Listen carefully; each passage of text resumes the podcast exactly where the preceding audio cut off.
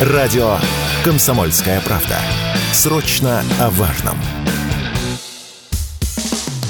Что будет? Честный взгляд на 27 июля.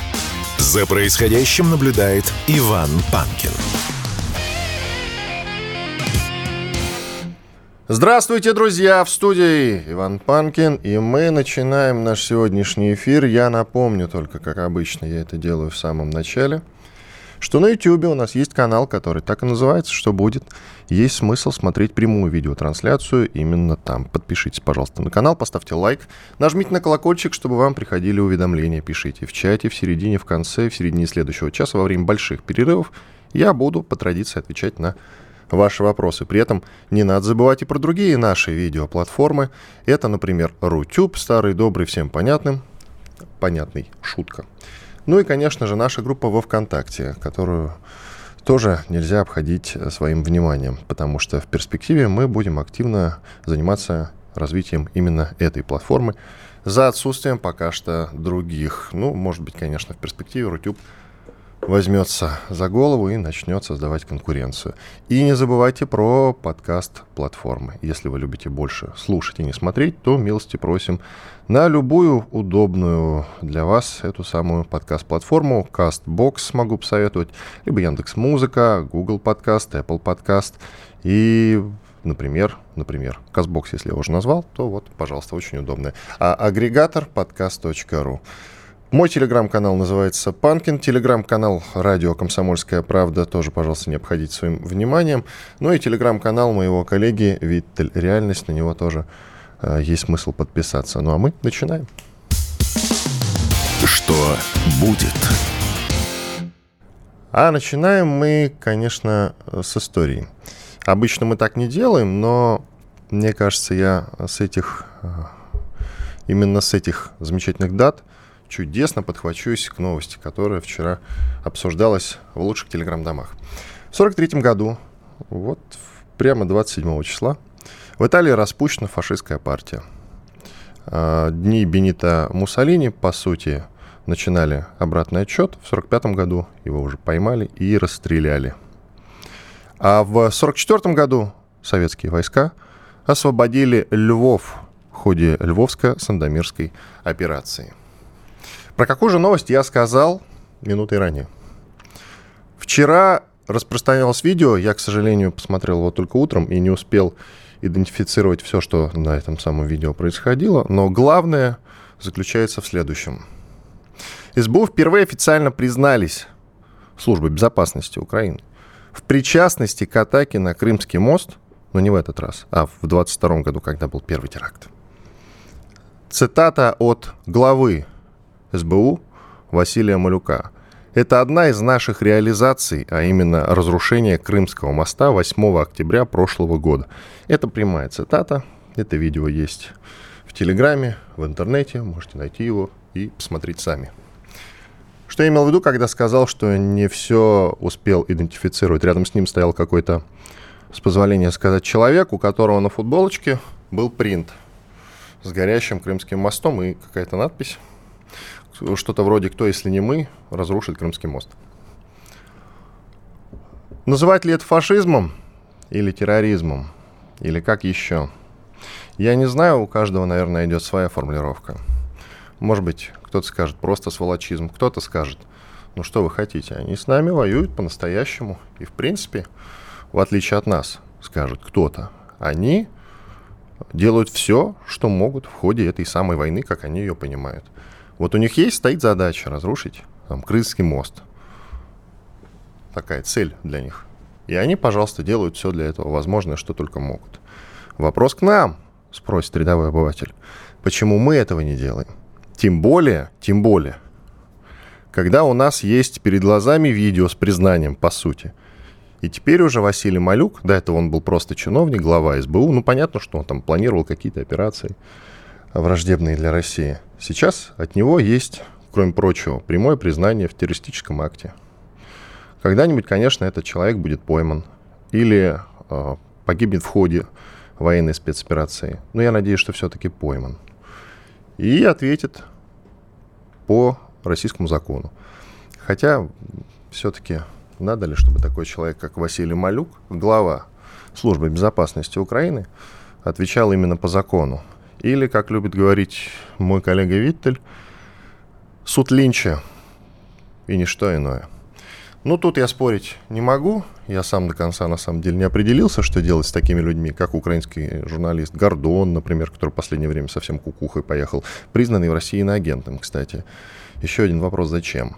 Если он украинский гражданин. Только потому, что у него здесь есть э, какое-то имущество, ну, допустим, она, имущество наверняка переписано сто раз на других людей. Издание, между тем, York Times сообщило, что в настоящий момент вооруженные силы Украины начали главную фазу контрнаступления. В частности, перебрасывают силы для удара и определили уже направление. Правда, соответственно, не сообщается какое. А, ранее много говорилось о том, что основной прорыв будет происходить в южной части Запорожской области. Потом, когда начались тяжелые бои за Клещеевку, это Артемовское направление, по сути, это пригород Бахмута, стало понятно, ну, по крайней мере, вот мы вчера об этом много говорили, что, скорее всего, главный удар все-таки сосредоточится именно на Клещеевке. Клещеевка — это набор высот, и бои вчера ожесточенные шли именно за высоты. А далее открывается выход уже на сам Бахмут, а, соответственно, потом уже непосредственно на Донецк. Этим-то и опасна эта битва. И вчера, на самом деле, было очень тревожно по поводу Клещеевки, но вот последние новости, которые я читал, наконец-то было принято решение отзеркалить тактику противника и начать накрывать их атакующие порядки массированным огневым валом из кассетных боеприпасов. И после этого, разумеется, наш враг дрогнул, и, насколько я понимаю, вот это вот их наступление – остановилась. Так что Клещеевка в текущий момент является нашей.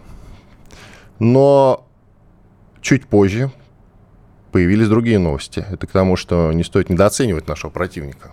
Новости заключаются в том, что Запорожье, вот план был какой, они дают, делают какой-то а, удар по Запорожью в разных частях. И затем они незаметно переключились снова на Бахмут через Клещеевку. Вчера боев, как таковых, таких глобальных, ну вот на, если брать утро вчерашнего дня, глобальных боев в Запорожье не было. Они активизировались чуть позже, в районе Работина. В итоге, правда, противник в очередной раз потерпел неудачу. Я вижу новости, что там порядка 20, что ли, разбитых танков у них. Сейчас вот я эту информацию подниму. Да, вооруженные силы Украины потеряли 21 танк и около 10 БМП в районе деревни Работина. Об этом сообщает телеграм-канал военкоры «Русской весны», за что им огромное спасибо. Атаки отбивают бойцы 71-го гвардейского мотострелкового полка при поддержке соседей 291-го полка, за что им честь и хвала нашим великим бойцам, нашим великим воинам. А, между тем, есть интересные новости и по ЧВК «Вагнеру». Много дней подряд обсуждается, чем же займутся в Беларуси наши э, бойцы этой самой замечательной ЧВК. Ну, как вы помните, все началось с чего? Картополов, глава комитета по обороне Думского, внезапно в эфире Соловьева заявил, что бойцы ЧВК «Вагнер» там, скорее всего, для броска в Сувалкский коридор. Это, по сути, приграничие между э, Литвой и Польшей. Зачем, правда, бросок туда был необходим, не совсем понятно. В чем тактический замысел и стратегический замысел, неизвестно. Но вот Картополов заявил. Конечно же, большинство военных экспертов это опровергли, потому что смысла грандиозного в этом нет. Тяжелой техники, тяжелая техника у них сейчас отсутствует, как мы знаем, они ее а, передали перед э, своей поездкой в Беларусь. Затем Лукашенко на встрече с Путиным заявил, что очень, очень, очень бойцы чувака Вагнера хотят, как он выразился, на экскурсию в город Жешув и в Варшаву. В Жешув почему? Потому что оттуда шли поставки как раз во время боев за Бахмут. И они как бы хотели передать привет, в кавычках. А, вчера я видел вечером уже, когда смотрел новости, намеки, что ЧВК «Вагнер» подбираются ближе к польской границе. Об этом сообщали лучшие телеграм-дома, связанные именно с вагнеровцами. Конкретика такая. Полевой лагерь ЧВК будет расположен у западных границ Республики Беларусь, то есть около Польши. Один из э, представителей ДНР, э, вы его знаете наверняка, Данил Бессонов, написал, что будет несколько таких лагерей.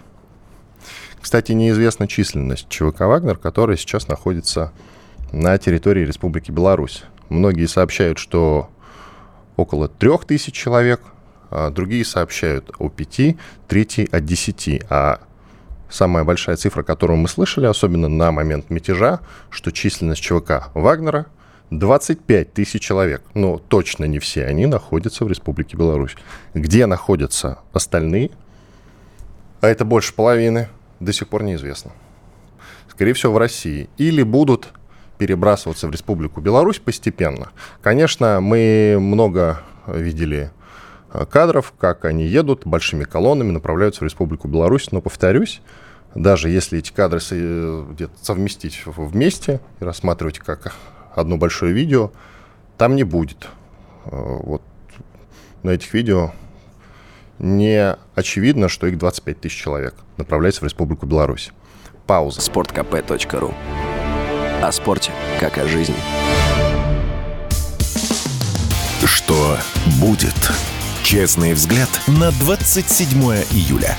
За происходящим наблюдает Иван Панкин. Да-да, все так, с вами Иван Панкин, без Игоря Виттеля. Я надеюсь, что только на сегодня, завтра он обещает быть. Так что все в порядке, пожалуйста, не надо устраивать никаких в чатике кривотолков по этому поводу. Все нормально. Есть у него дела, помимо нас с вами. Итак, давайте я напомню, друзья, что в YouTube есть а, у нас канал, который так называется «Что будет?», и там ведется прямая видеотрансляция. Милости просим, подписывайтесь, пожалуйста, поставьте лайк, пишите в чате, уже совсем скоро я начну отвечать на ваши вопросы. Кстати, сегодня какой-то бум вокруг Рутюба. Насколько я могу судить, там сегодня какая-то прям большая активность развелась. Это очень интересно. В середине часа посмотрим, а, с чем это связано. Очень интересно. А вот какая новость, которая, я думаю, вам, друзья, будет интересна. А, Соединенные Штаты Америки вдруг а, внезапно решили сотрудничать с МУС. МУС, если вы вдруг забыли, что значит эта аббревиатура, Международный уголовный суд. Тот самый суд, который выдал ордер на арест Владимира Путина. Все вы прекрасно помните эту историю. А Соединенные Штаты Америки, как это ни странно, до этого не сотрудничали с МУСом, но тут появилась информация и не от кого-то, а Нью-Йорк Таймс, что президент США Джо Байден поручил администрации начать делиться с этим самым Международным уголовным судом информацией о якобы совершенных Россией военных преступлениях на Украине. А, цитата такая. Принятое Байденом решение отменяет месяцы сопротивления Пентагона, который настаивал, что подобные действия могут открыть путь для суда к привлечению американских солдат. Пока приказ Байдена, насколько мы можем судить, носит такой непубличный характер. Но с чего вдруг? С чего вдруг Соединенные Штаты? И ведь правильная формулировка, абсолютно правильная формулировка, потому что могут вскрыться и военные преступления, совершенные именно американскими солдатами там. А американских солдат там вполне достаточно. Не так много, конечно, как польских наемников, но тоже немало, тоже немало. Ну, представьте себе, такая махина всего там сколько, два года назад, плюс-минус, ну чуть больше, два с половиной года назад покинула Афганистан, и всем этим людям надо где-то находиться. В Ираке тишина, воевать-то где-то надо, согласитесь. И, соответственно, они все поехали дружно на Украину. Огромное их число уже погибло, погибли, но многие остаются там. И Пентагон, разумеется, не очень-то охотно распространялся по этому поводу. Дело усложнилось еще и тем, откуда вдруг взялась вот эта новость. А вчера вскрылось участие, официально на официальном уровне, вскрылось участие некоего солдата по фамилии Рид. Тревор, э, насколько я знаю, Тревор Рид, морпех, он ранен в зоне специальной военной операции, и сейчас его должны э, лечить на территории Соединенных Штатов Америки. И, насколько я понимаю, в силу того, что эта информация опубличилась, так как его лечат, его официально признают американским солдатом, который находится в зоне военной спецоперации на Украине. В зоне специальной военной операции России на Украине. И, соответственно, а, одно с другим не клеится, как вы понимаете. И теперь, безусловно, американцы вынуждены будут постепенно, хоть и подковерно, а, как-то сотрудничать с МУСом. Но это мы еще в ходе сегодняшнего эфира обсудим. А пока к нам присоединяется Александр Матюшин, военный корреспондент из Донецка. Александр, приветствую. Да, доброе утро. А нужен расклад по Клещеевке. Вчера была новость, я ее озвучил, что Клещеевку мы а, вчера в конце дня вроде как отбили или, по крайней мере, немного охладили пыл противника. Если у вас есть а, как обновить эту информацию, пожалуйста, милости просим. Не, ну действительно, в, по поводу Клещеевки там идут жестокие бои. Противник постоянно перебрасывает силы, и колесную технику, и бронетехнику, пытается занять Клещеевку, выдавить наши войска, и позавчера уже расходились непосредственно как раз э, информация о том, что Клещеевку мы, мы сдали, э, что оказалось неправдой. Клещеевка наша, э, противник пытается западной, в западную часть поселка зайти, но нет. И э, сейчас стоит острый вопрос о том, чтобы выбить противника с, с южных э, высот, которые он занимает, вот, и при этом э, выяснилось, через что он перекидывает технику, там э, понтонные переправы э, наведены, есть уже координаты, я надеюсь, что сегодня, ну, крайний случай, ночь сегодняшняя, да, которая будет, э, будет последней для существования этих понтонных переправ, через которые противник подбрасывает подкрепления, с помощью которых наносит удары непосредственно по Клещеевке.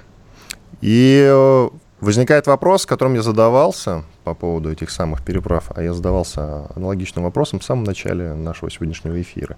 А, наверняка видели а, видео, на котором глава СБУ Малюк а, радуется тому, что был совершен теракт год назад как раз, первый теракт на Крымском да. мосту, и по сути признает сам факт теракта, что они к нему не просто причастны, они его осуществили. Вот.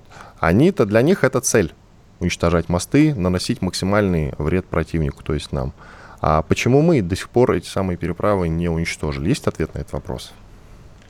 Ну, я думаю, что вот эти переправы непосредственно, которые вот а, рядом с Клещеевкой, они о их существовании узнали только вчера, поэтому, конечно же, удары будут нанесены и они будут уничтожены. Если брать глобально по поводу мостов э, всех, да, в том числе мостов на границу Украины непосредственно с западными странами, мостов а, на Днепре, через которые украинские войска переправляются. А, они говорят уже практически с начала СВО, почему их не уничтожают. То я думаю, что в данном случае как раз идет разговор о том, что нам их потом восстанавливать. Вот. И нами еще, и нами ими еще пользоваться во время нашего наступления, потому что украинцы, допустим, в прошлом году, когда на южном направлении отступали, к Мариуполю они взрывали все мосты, а в Мариуполе они взрывали все мосты, и а мосты, э, если в Мариуполе отремонтированы, то уже практически э, отремонтированы не в этом году. Многие мосты еще в конце прошлого года, в начале этого, они были отремонтированы. Поэтому тут, конечно же, вопрос о сбережении того, чем нам еще пользоваться. А по поводу таких мелких понтонных переправ, которыми активно пользуются украинские силы на фронте, то тут, конечно же, их уничтожать надо. И я уверен, что при их выявлении в течение суток-полутора они уничт... А, будут уничтожены. Вот, и, а, в принципе, уничтожаются, по крайней мере, на северо-лиманском и купенском направлении. Теперь а, о том, что касается Работина, если есть информация о Работине в Запорожской области, как вы видите замысел нашего врага? Я вижу это так. Сначала они планировали пробиться в Запорожье. Потом внезапно совершенно вернулись к Бахмуту. Вот бои в Клещевке это как раз про это. Сейчас снова возвращаются в работе на это Запорожская область. В чем их замысел? Ну, изначально замысел, как вы правильно сказали, это как раз то, что нам а, непосредственно украинцы пытались, хотели пробиться в Запорожской области, а, выйти через Токмак, потому что Работина это как раз дорога там, а Работина, Новопрокоповка, а, Токмак и потом дальше уже на Мелитополь. Вот, как раз выйти к нам в тылы и потом с последующим, последующим выходом на Крым. Не получилось, поэтому противник перешел на стык э, непосредственно Запорожского фронта Южнодонецкого, это Временский выступ. Вот, и потом, соответственно, когда уже поняли, что и там не происходит, не получается, перебросили на Артемовск. вот, Артемовским важен а, не только а, как какой-то населенный пункт, который, в принципе, развяжет им а, руки на оперативном просторе, но и как символ. А, но, тем не менее, основные силы до сих пор сконцентрированы на запорожском направлении, несмотря на то, что противник сейчас уже вынужден оттуда перебрасывать силы не только на Артемовское направление, но и на Краснолиманское, на Купинское, где у нас идет а, более-менее успешное наступление. Вот. Но при этом на работе но он пытается прорваться. Сейчас логики в этом как бы нету, потому что а, Работина, чтобы все понимали, это предполье, а, такая передовая линия обороны, да, то есть за ней еще идут две основных линии обороны, которые прорывать придется еще с большим трудом. Вот. Тем не менее, на запорожском направлении противник как раз на работе она применяет тактику мясных штурмов, когда он бросает довольно крупные соединения непосредственно в лоб наших укреплений, пытается их прорвать. И вчера практически круглые сутки. Да, в 4 утра началось и с небольшими перерывами а, практически до глубокой ночи а, шли на работе на бои. Противник потерял более 40 единиц а, техники. В основном натовская это БМП Брэдли, танки Леопарды. Довольно большое количество пехоты, несколько рот. Вот, при этом было замечено, что отходя поврежденную технику, противник уничтожал сам, добивал своих раненых при отходе, что вообще как бы в голове нормального человека является безумием, да, то есть не забрать раненого, не оставить его там, допустим, а, противнику, который бы мог вылечить, а добить. Вот. При этом и сегодня уже... А это у них такая нет. стандартная эта э, практика, да? Добить раненого? Да. Ну, раньше я такого как бы не встречал, это было mm-hmm. довольно редко. А сейчас вот как раз уже началась вот эта вот жестокость добить э, раненого, да, то есть это как бы, ну, ну, не очень гуманно, не да, не очень гуманно. В голову просто не лезет, да, не забрать с собой, если ты можешь. Ну, заградотряды это то же самое. Вы же сами мне ну, рассказывали за... про это. Да, заградотряды это, конечно, тоже такое дело, такое дело, но тут уже раненых добивать это. Раньше они часто их бросали, и раненые, если наши бойцы не, выта... э, не вытаскивали их, то, получается, раненые э, умира... этот, а, лежали Погибли. в серой зоне, да, то есть, угу. да, тут Александр, ну а сейчас они их добьют. Давайте уйдем на перерыв, через 4 минуты продолжим, оставайтесь с нами. Александр Матюшин, военный корреспондент из Донецка. Радио «Комсомольская правда». Никаких фейков, только проверенная информация. Что будет? Честный взгляд на 27 июля. За происходящим наблюдает Иван Панкин. Мы продолжаем в студии радио «Комсомольская правда» Иван Панкин. Я напоминаю, что на нашем канале в YouTube «Что будет?» он называется. Ведется прямая видеотрансляция. Пожалуйста, присоединяйтесь к ней, ставьте лайк, нажмите на колокольчик, чтобы вам приходили уведомления. Пишите в чате в конце и в середине следующего часа во время больших перерывов. Буду отвечать на ваши вопросы, как это делал только что. Со мной по-прежнему Александр Матюшин, военный корреспондент из Донецка. Александр, еще пара вопросов. Например, э, западная пресса, в том числе Нью-Йорк Таймс, пишет, что началась основная фаза контрнаступления ВСУ. Что скажете? Похоже на основную фазу? Основная не значит завершающая, разумеется. Просто основная. И как вы понимаете это понятие «основная»? Ну, основная фаза вообще э, по военной науке, да, это когда прорвана линия обороны и начинается общее наступление со, с вовлечением новых резервов и расширение тех дармов, которые заняты с целью выхода на ре, э, оперативный простор – а, уничтожение большого количества силы противника, и потом следом идет завершающая фаза, это зачистка непосредственно территории, выход там на определенные рубежи. А, то, что сейчас происходит на фронте, на Запорожском, а я там был буквально вот позавчера а, и вчера, вот, как раз похоже более на то, что было вот в самом начале, то есть украинские, украинское командование потянуло непосредственно резервы, вот, и начала опять э, штурмовать нашу передовую линию обороны, как, как кто-то пишет, там долбиться о нее, да, там Вот, вот, вот это да, вот это похоже. Вот, а тем более количество задействованной техники, они выбрали основную, основную точку своего удара, это как раз Работина. А, они выбрали точку удара на Артемовском направлении, потому что слева и справа от Работина в районе Пятихаток и в районе Гуляй-Поля работают по-другому. Там несколько другая тактика, там используются малые а, группы при поддержке а, пикапов, на, на вооружении у которых стоят крупнокалиберные пулеметы при поддержке артиллерии.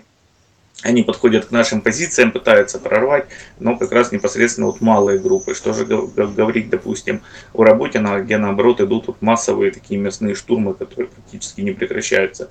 За вчера насчитали а, до четырех волн, а, как раз вот таких вот массовых налетов с целью прорвать нашу оборону, потому что посмотрели, видимо, по карте, оценили возможности и решили, что через Работино, через Токмак на Мелитополь выйти намного быстрее, чем, допустим, по, через другие населенные пункты. А как вы оцениваете, мы периодически с вами к этому вопросу возвращаемся, текущие потери э, украинской страны? Ну, а вот сказать, допустим, сложно. Вчера это было, были потери э, где-то до трех э, рот. В общем, Нет, в общем, я имею в виду общие, общие потери за все время спецоперации, потому что за... за время контрнаступления Владимир Путин озвучил цифру 26 тысяч. Может быть, она сейчас немножко увеличилась, потому что это было несколько дней назад. Но я говорю про общие потери.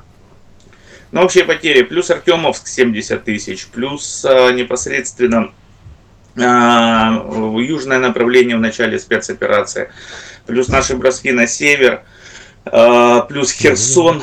А, вот, то есть можно оценить а, тысяч в 200-250, но до 300 тысяч это как раз непосредственно двухсотыми. Не считая трехсотых, не считая там контуженных, потому что контузия это как бы не совсем там а ранение, то есть по большому счету большое сотрясение мозга, либо нокаут там у боксера тяжелый.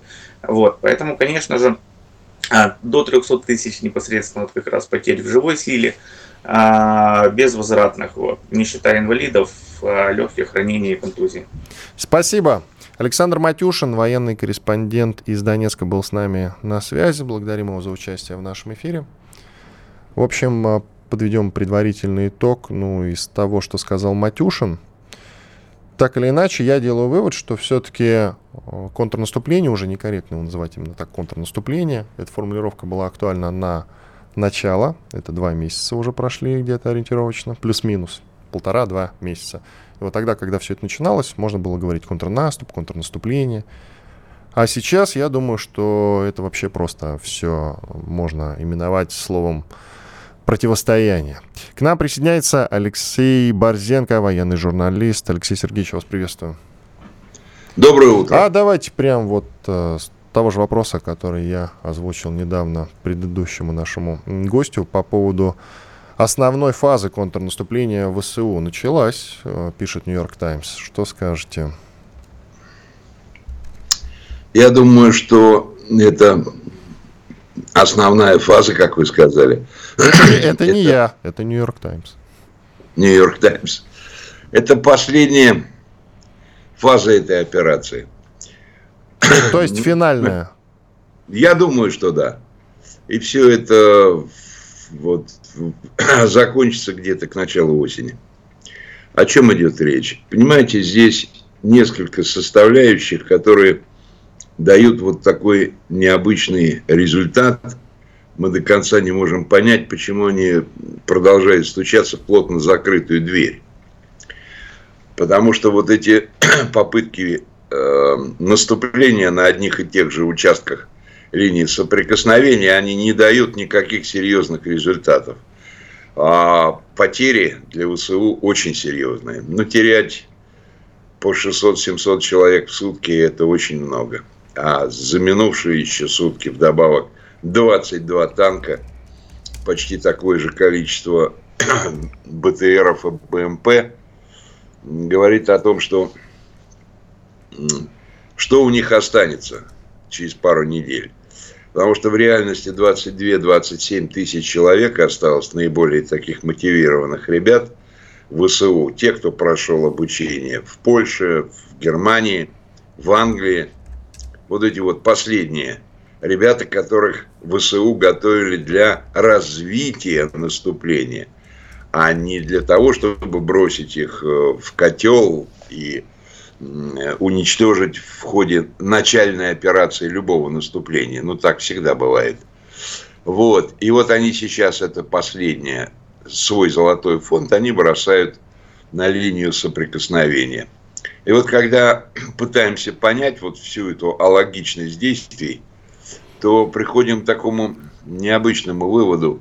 Ну, кто командует? Командует Пентагон. Да, сидит группа, 300 офицеров в определенном там зале с компьютерами, с космической разведкой, которая дает в реальном времени а, положение дел на линии соприкосновения. Но возникает ведь какая вещь? Посмотрите, ведь ни Пентагон, ни НАТО за последние 70 лет не вели ни одной серьезной войны. Настоящей войны. Большой войны. Все так никто не вел. Так никто колониальные не вел. конфликты, понимаете? Так никто не вел. Ни у кого такого опыта нет. Да. И вот э, отсутствие опыта в подобных вещах да, говорит о том, что ну, не могут они просчитать какие-то ходы, которые бы принесли им серьезную удачу. Алексей вот Сергеевич, сейчас... они учатся, и мы учимся, все учатся.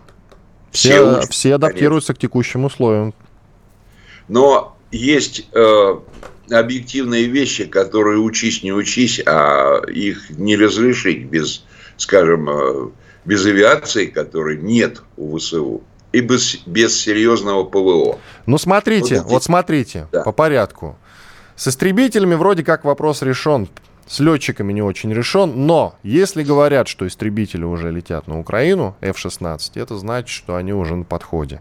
Говорят про несколько месяцев, говорят о том, что пилотов, вопрос с пилотами пока не решен, с их обучением. На самом деле это все сюр.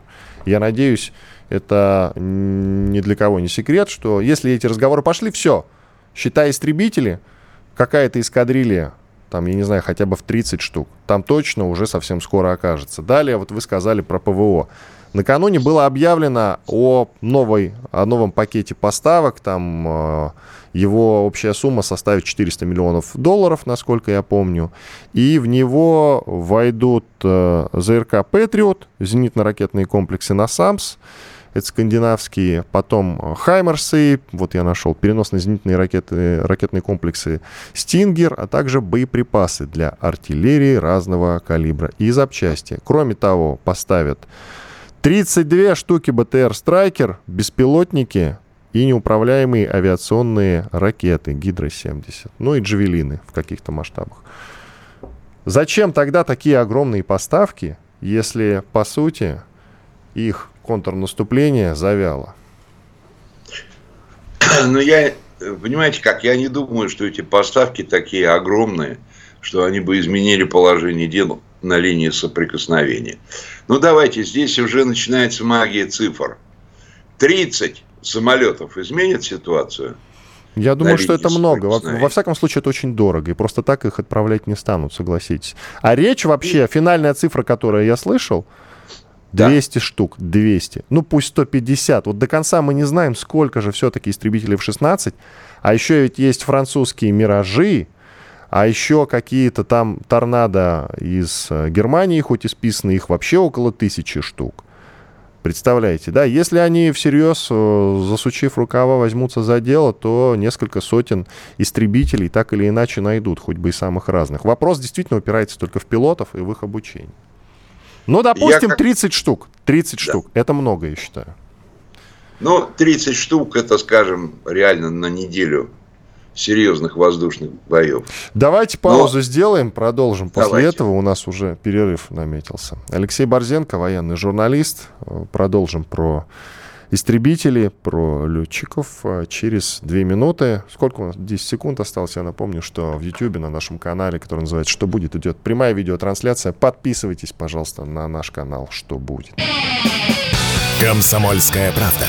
Радио, которое не оставит вас равнодушным.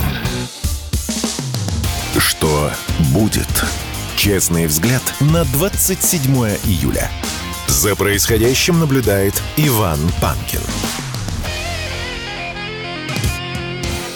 Я Алексей Борзенко, военный журналист. Продолжим. Вы сказали, что даже если отправят эскадрилью F-16 на Украину, истребителей F-16 да. Э, численностью 30 штук, это на неделю. Ну, где-то приблизительно. Потом здесь есть еще аспект, который мы сейчас об этом не говорим. Но смотрите, подготовить летчиков, в общем-то, для украинских, для того, чтобы они летали на этих самолетах, невозможно. Почему? Невозможно. Почему? Ну, потому что на это нужно полгода, год, полтора года. Это серьезные вещи, понимаете? Вот может а человек стать взяли, гонщиком, а с чего вы взяли? гонщиком в ралли? Да, да, Нет. я согласен. Но с чего вы да? взяли, что их не начали готовить в самом я начале просто... спецоперации? А прошло уже, вот уже больше полутора, полтора года примерно, больше. Ну, потому что их не готовили, и здесь другое решение этого вопроса. А, НАТО просто кинет клич, они наберут э, наемников, летчиков. Так уже бывало в отдельных ситуациях. И вот эти наемники, собственно говоря, за хорошие деньги и сядут в эти самолеты. Но здесь есть нюанс. Нюанс такой. Я просто вспоминаю Югославию, а, войну в Югославии, когда мы сидели в Белграде под бомбами натовскими. И была такая вещь, как только... Э, там тоже были вот такого типа э, ребята, которые по найму летали бомбить Югославию. Наемники, летчики.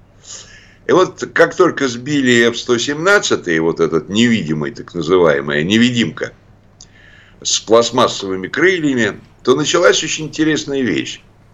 А западные самолеты стали не долетать до своих целей и сбрасывали бомбы где-то там на Черногории. Понимаете, до тех пор это продолжалось две недели, пока у них на базе авианок, откуда они взлетали, не поставили видеофиксацию полную вот, э, э, так сказать, деятельности пилота с определением точек, как, в каком месте он находится и откуда он стреляет. Они просто боялись. То есть такой элемент тоже возможен. Ну, вы понимаете, вот вы наемник, вы сидите в, за штурвалом самолета, вам же не хочется быть сбитыми нашими мигами, правильно? Так что здесь тоже еще не так все однозначно. И вот делать э, нажим, да, конечно, ну 30 самолетов, серьезно, кажется, что серьезно. Но вопрос в том, сколько с нашей стороны самолетов. 150, 200, сколько? И сколько мы еще можем задействовать? Понимаете, ведь э, все вот ход всех этих э, боевых действий на сегодняшний день пока не предусматривает применение серьезных видов оружия. Я имею в виду серьезного бомбометания стратегического, да, с белых лебедей, как мы это делали в Алеппо, снося квартал за кварталом. Здесь этого нет. Но и скопление техники тоже западной, вот и э, ВСУшной, наших старых тоже танков, тоже нет.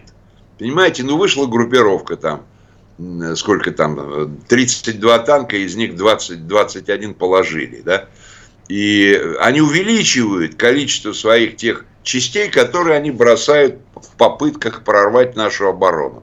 Но сначала это была э, тактика тысячи порезов. Это группа были по 10-15 человек. Ну, ДРГ на самом деле. Вот. Далее стали увеличивать до 30, до 40, до 100 сейчас уже 150-200. Но они боятся концентрироваться в каком-то месте, потому что тогда мы можем применить действительно авиацию и просто уничтожать эту всю их технику и броню в концентрированном месте на подходе к этим на серым зонам, потому что бои-то идут в серых зонах, и вот количество ВСУшников уменьшается, уменьшается, уменьшается – а те призывники, которых они ловят на улицах, да, и бросают на линии фронта, у них одна мысль – побыстрее сдаться. Ведь уже появились такие интересные вещи, чего раньше не было. Когда они хотят сдаться, человек вылезает так по пояс из окопа, поднимает над, своими, над своей головой автомат и бросает его. Вот так, на край окопа. Это как бы Э, такой э, сигнал для наших, что они хотят сдаться. И ночью, когда они... Потому что назад, ну куда? Там загранотряды. В бой это явная смерть. Там все пристрелено в этих э, серых зонах. Там, если стреляет гаубица, она попадает с первого раза туда, куда она стреляет. Потому что все пристрелено. Вот, они пытаются сдаться. Они ползут к этой линии наших э, минных полей. Наши выползают к ним разведка навстречу, чтобы по коридору протащить. Да? Или если это управляемое минное поле, то отключает его, чтобы их перетащить. Потом перетащили, поле включает минное. Вот такие вещи появились, которых не было. Люди стремятся сдаться, причем сдаются группами 8 человек, 15 человек. Это уже что-то новое. То есть можно сказать, что в, у ВСУ уже, ну как, уже пятки горят, да, уже заканчиваются последние силы, образно говоря. Да, да есть гарнизоны. Гарнизон под, а, значит, э, Киевом значительный, э, слабый гарнизон в Одессе, где нас ждут и где появилось уже сопротивление, по крайней мере, в интернете они себя обозначили. Это вот э, движение Э, за нас, да? Вот, есть гарнизон во Львове. А большая часть поляков, она собрана во Львове. И мы время от времени туда, как говорится, наши ракеты тоже залетают. То есть вот такая ситуация, которая говорит, что какие-то серьезные изменения будут к сентябрю месяцу, к осени. Вот, потому что, понимаете как, ну, что дальше? Но ясно, что они не могут прорваться, пройти нам в тылы, там на 60 километров, да, разрезать нашу линию обороны, заставить нас пере, переформироваться. Вот. Но вот эти все действия монотонные, одинаковые, когда в одни и те же точки и с потерями, там же они не забирают своих убитых с серой зоны. Когда мы предлагаем им убрать, объявить час тишины, так, ну, час час перемирия, чтобы убрать, забрать раненых им, им. Потому что мы-то в окопах, э, что там, мы особо не наступаем. И ясно, что мы не наступаем. Хотя где-то мы прокалываем там их линию на отдельных участках на 2-3 километра. Мы просто улучшаем свои позиции. Да? То есть стараемся взять какие-то высоты там. Но это не наступление, вы понимаете меня. Но, в общем, ситуация такая, что я думаю, даже вот эти самолеты, которые они получат, они не решат общего положения дел. Наши летчики просто ждут эти F-16. Понимаете, ведь показал, показал опыт боевых действий о том, что наше вооружение лучше. Что бы кто ни говорил. Эти гаубицы М777, которые разваливаются – и у которых э, совершенно другой ресурс э, стрельбы ствола, да, э, по сравнению с нашими тем же старыми гаубицами, там, гиацинтами там, и прочими, прочими, да. Вот, эти танки, которые... Ведь сейчас ведь самое интересное то, что средства борьбы с танками надолго ушли вперед по сравнению с совершенствованием самих танков. Поэтому броня горит – и э, эти все хваленые леопарды сделали такую себе антирекламу э, на рынке торговли оружием, да, что дальше некуда. Вот. Американцы тоже это все видят. Ну, в общем, где-то подходит. И 30-30 самолетов не решат. Хорошо, Алексей Сергеевич, чем связывать такую э, довольно-таки активную бомбардировку сейчас э, украинской стороны с нашей, я имею в виду. Уж третий день, кажется, если не больше. Постоянно прилетает, сообщают, в Одессе особенно. Ну, Одесса это особый разговор, понимаете, мы не занимались портами, мы как бы в связи с этой сделкой зерновой, которая нам вообще не нужна, мы не трогали портовую инфраструктуру, понимаете? А значительное количество боеприпасов шло морем. Ну, это нам показывали американцы, как они загружают снаряды в транспортные самолеты. Но это смешные кадры. Это кадры, отвлекающие зрителя от реальных э, путей поставки. Ну, сколько этого чугуна можно прислать на самолетах, да? Ну, не так много.